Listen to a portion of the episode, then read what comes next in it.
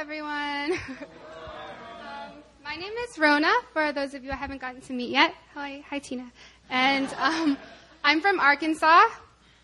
Yeah! Okay, so um, I was an exchange student at Yonsei about three years ago in the spring semester of 2008. And while there, I attended a campus ministry called YCF, um, which now goes by Emmaus. So I'm going to share just a little bit about um, what that ministry has meant to me over the years. Um, I first came to Korea in 2008 with a lot of issues. Um, I came from a broken home, and my father was abusive physically and emotionally. He was an alcoholic, and he cheated on my mom regularly. So my earliest memories are um, just all of being absolutely terrified of him, or being ashamed of myself when I didn't do anything, um, when I saw him beating my mom and brother. Um, life was solely about reading his moods and trying not to provoke his anger. And the identity spoken over me was that I was worthless, insignificant, and that it was just best if I tried to make myself invisible in his presence. So during my childhood, I developed um, a paranoia of interacting with people. I absolutely hated when people looked at me, talked to me, or even mentioned my name because I just hated who I was so much. Um, I went to church regularly throughout this, this time, but none of it had anything to do with my actual life. I would uh, be a self righteous, legalistic, goody goody Christian girl um, who condemned everyone one month, and then the next I would be at parties hooking up with guys, drinking, and smoking weed. Um, nothing I did could ever fulfill me, and so I just went from each side to the other. And then um, I went to college in a different state, and that was really good for me, but I found that no matter how far away I got from home, I couldn't get away from the problems because I carried them inside me. And um, by the time I got in college, I was just drowning in depression and had given up on ever thinking that I could ever feel different. I thought this unforgiveness and this pain was just something I had to carry for the rest of my life. Um, but then in the spring semester of 2008, I came to Korea as an exchange student and I started to get involved in YCF, um, Emmaus, and met a man named Christian Lee, who was. The director back then. And every time I came out to Tuesday night meetings, he spoke about God in a way that I had never experienced before. He spoke about scripture like it was something extremely powerful. And he spoke about bondage and freedom. And though a lot of what he said was new for me, um, from the first time I came out, I knew that I needed this God he talked about. I needed this God that I had heard about and talked about my whole life, but who I never really knew. we started off this semester with a weekend retreat. We all just like piled into this guy's house. It was really fun. Um, but Pastor Christian taught on the baptism, baptism of the Holy Spirit, how to be filled, baptized, empowered. And um, I had never heard any of this stuff before. But after his message, he asked anyone um, who wanted to receive the baptism of the Holy, Holy Spirit to stand up. And I stood up, and all I could think was, please don't anything weird happen to me. Oh, please, don't let anything weird happen to me.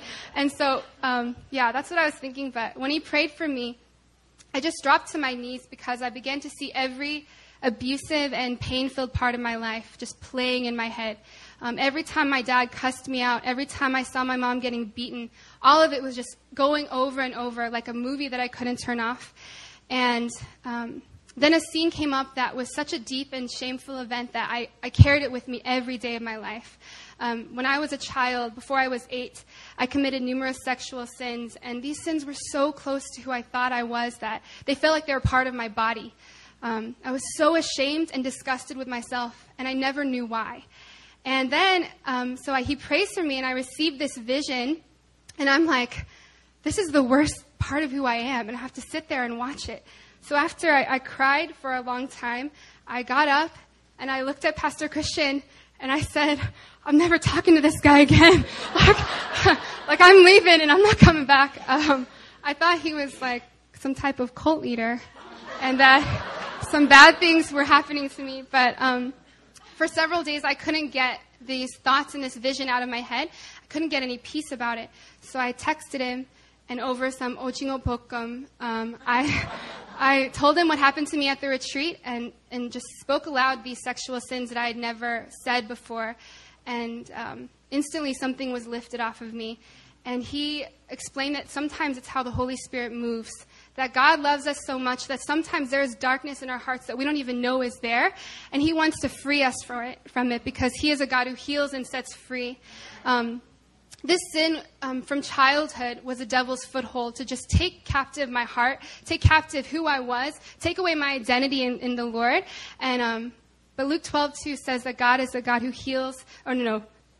Luke 12:2 says that nothing is covered up that will not be revealed, or hidden that will not be made known.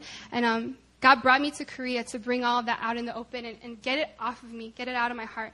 So, um, yeah, I was ticked off at him, but then I realized that it was okay and that um, it was for my good. But where am I? Okay, stick to my notes. I got it. Okay. Yeah, so at the retreat, um, it was it was necessary for me to see all of that darkness because he just wanted to show me um, what my heart was like without him, and uh, he just sat me in front of him and showed me the decrepit state of my existence, you know, without the Lord and His glory.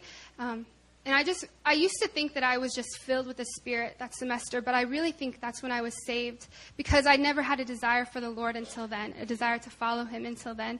Um, he just made it known to me that in the midst of my transgression, while I was still a complete mess, that He had something to do with me. Um, he made it undeniably clear that no matter how many times the world had stepped over me or looked over me, that his hand was upon me and he wasn't going to leave me in that place of depression and, and hurt that I had been living in for so long.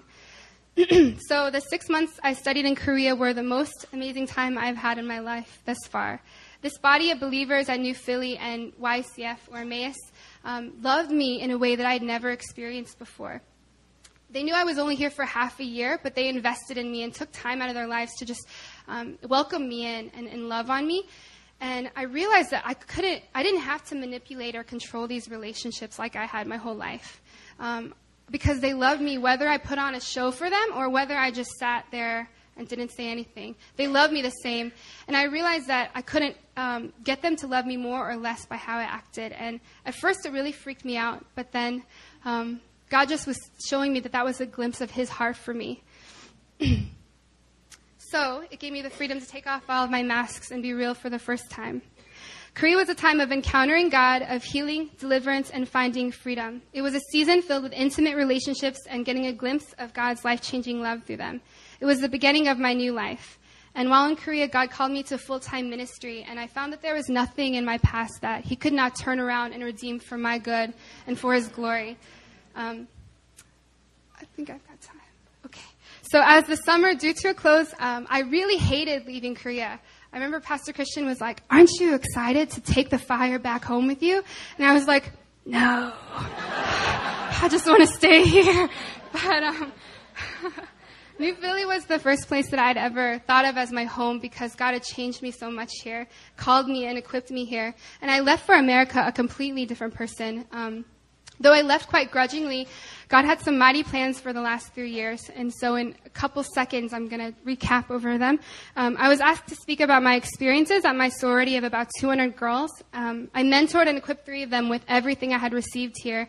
And by the end of the year, they were delivered, baptized in the Holy Spirit, and just um, on fire for the Lord.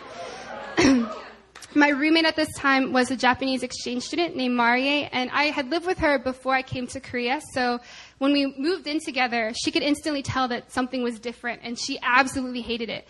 We got into many fights that semester, but um, I knew it wouldn't last because I could just look at her face and see the Holy Spirit messing her up.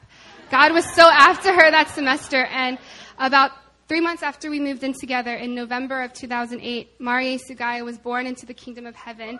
Um, and she is now an on fire sister and a lifelong friend, just a gift from the Lord to me. And um, God also began to open the doors for me to bring his spirit and love to the nations. In the summer of 2009, I served on a two month long missionary internship to South Africa, and God just gave me a taste of what uh, ministry in Him is going to look like in the future, and I love it. Um, but then in the uh, last December, I went to Thailand with a discipleship house ministry I was involved in, and Thailand just happened to be where my father was living with a prostitute on drugs and alcohol and very, very sick. And so, um, since that life changing moment in Korea, the Lord had been continually healing my heart when it came to my dad. I knew how messed up I was without the Lord. I mean, it's only three years ago. So it doesn't take me long to just look back and see and know just what I feel and, and the freedom that I have now, and um, versus the pain I had back then. And so I couldn't withhold that grace and that love from my dad because the Lord had delivered me from my sin and He had taken me out of that, that darkness. But my dad was so lost in His that my heart went out to him. So while in Thailand, I met up with my father and um, I told him that his abuse had scarred me, but that the Lord had healed and delivered me. Um, and my words really affected him because they were the first ones that I had ever spoken to him, not in fear. Um, through that encounter, the Lord just gave me a lot of peace and closure about my past and, and my dad. So, um, during the rest of my time at college, God gave me some experiences that further revealed my calling and helped me discover what I'm passionate about and what gets me going. And um, I found that the Lord had called me to North Korea. So I was super excited to come back here. But um, I have some big dreams for the future, and I'm excited to see them come to fruition. I graduated college in May of 2010 and moved back home to Arkansas with my mom and her new husband. And I thought I would be coming to Korea in August, but God still had some things He wanted to do in my family first. So a couple months after I moved in with my mom, um, she broke down in front of me and said that she uh, she knew me better than anyone else, and that if God could change a person this much, He must be real. And that summer, she recommitted her life to the Lord and has begun to pursue the Lord again for the first time in over a decade. Um, Though I didn't want to go back to America, I've realized in the last three years that it was necessary for me to leave this amazing place for a while. I left Korea delivered, healed, filled with the Holy Spirit, and equipped with God's truth. And God wanted me to live this out and bring the knowledge of His power and His world to, and His love to my world. Over time, I began to realize that a lot of my trust was not on God's character, but was on Korea, on Pastor Christian or Haywan, my small group leader. Um, God wanted me to know that He is steadfast and faithful no matter where I am, what I'm going through, or what I'm feeling. I've learned in the last three years that God is extremely jealous for my attention and heart, and um, He wanted me to just know and trust that He's going to come through. That it's not special to Korea. Like Korea is awesome, but He is the God of the universe, and that I can find His goodness and His love no matter where I'm at. So, um, yeah. God wanted me back in Korea, but first He wanted to show me that I'm a carrier of His presence and love. That where I go, His Spirit falls, and that I carry healing and freedom within me. He wanted to show me how big He was and how much He loved this world He created. How much He loved the people of South Africa and Thailand, my friends, my family, and even my dad. I've learned that He sets us free that we may bring His freedom to others, and I stand before you today more in love with Him and more certain than ever that fullness of life is only found in Him. So um, I came back to Korea in um, in December. Okay, I think I need to end now. Okay, I came back to Korea in December, and it's just really nice to be home and to see your faces again. It's just an answered prayer to be back here. Um, I, I, just owe my life to um, Pastor Christian and Aaron Tamanim and um, Hewan and Emmaus in this house.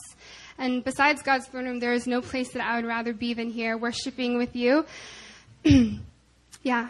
So if it weren't for the Lord, I wouldn't be here um, sharing my story with you. If Satan would have had his way, I would be repeating that same cycle of sin and abuse and sexual idolatry. It would have been so easy for me to have fallen into that life. Statistics would have shown that that was where I was headed, but God had other plans for me.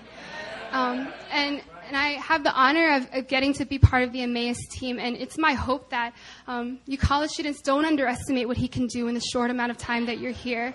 Um, my story just represents the many lives that have been completely changed by what God is doing through Emmaus. And um, no matter what you've come here with, I promise you that it's not too much for him. I promise you that you can show up and you can expose your true self with all your imperfections and that you will be loved and cherished in this house. God can change your entire world this semester. I know that He can because He changed mine. Thank you.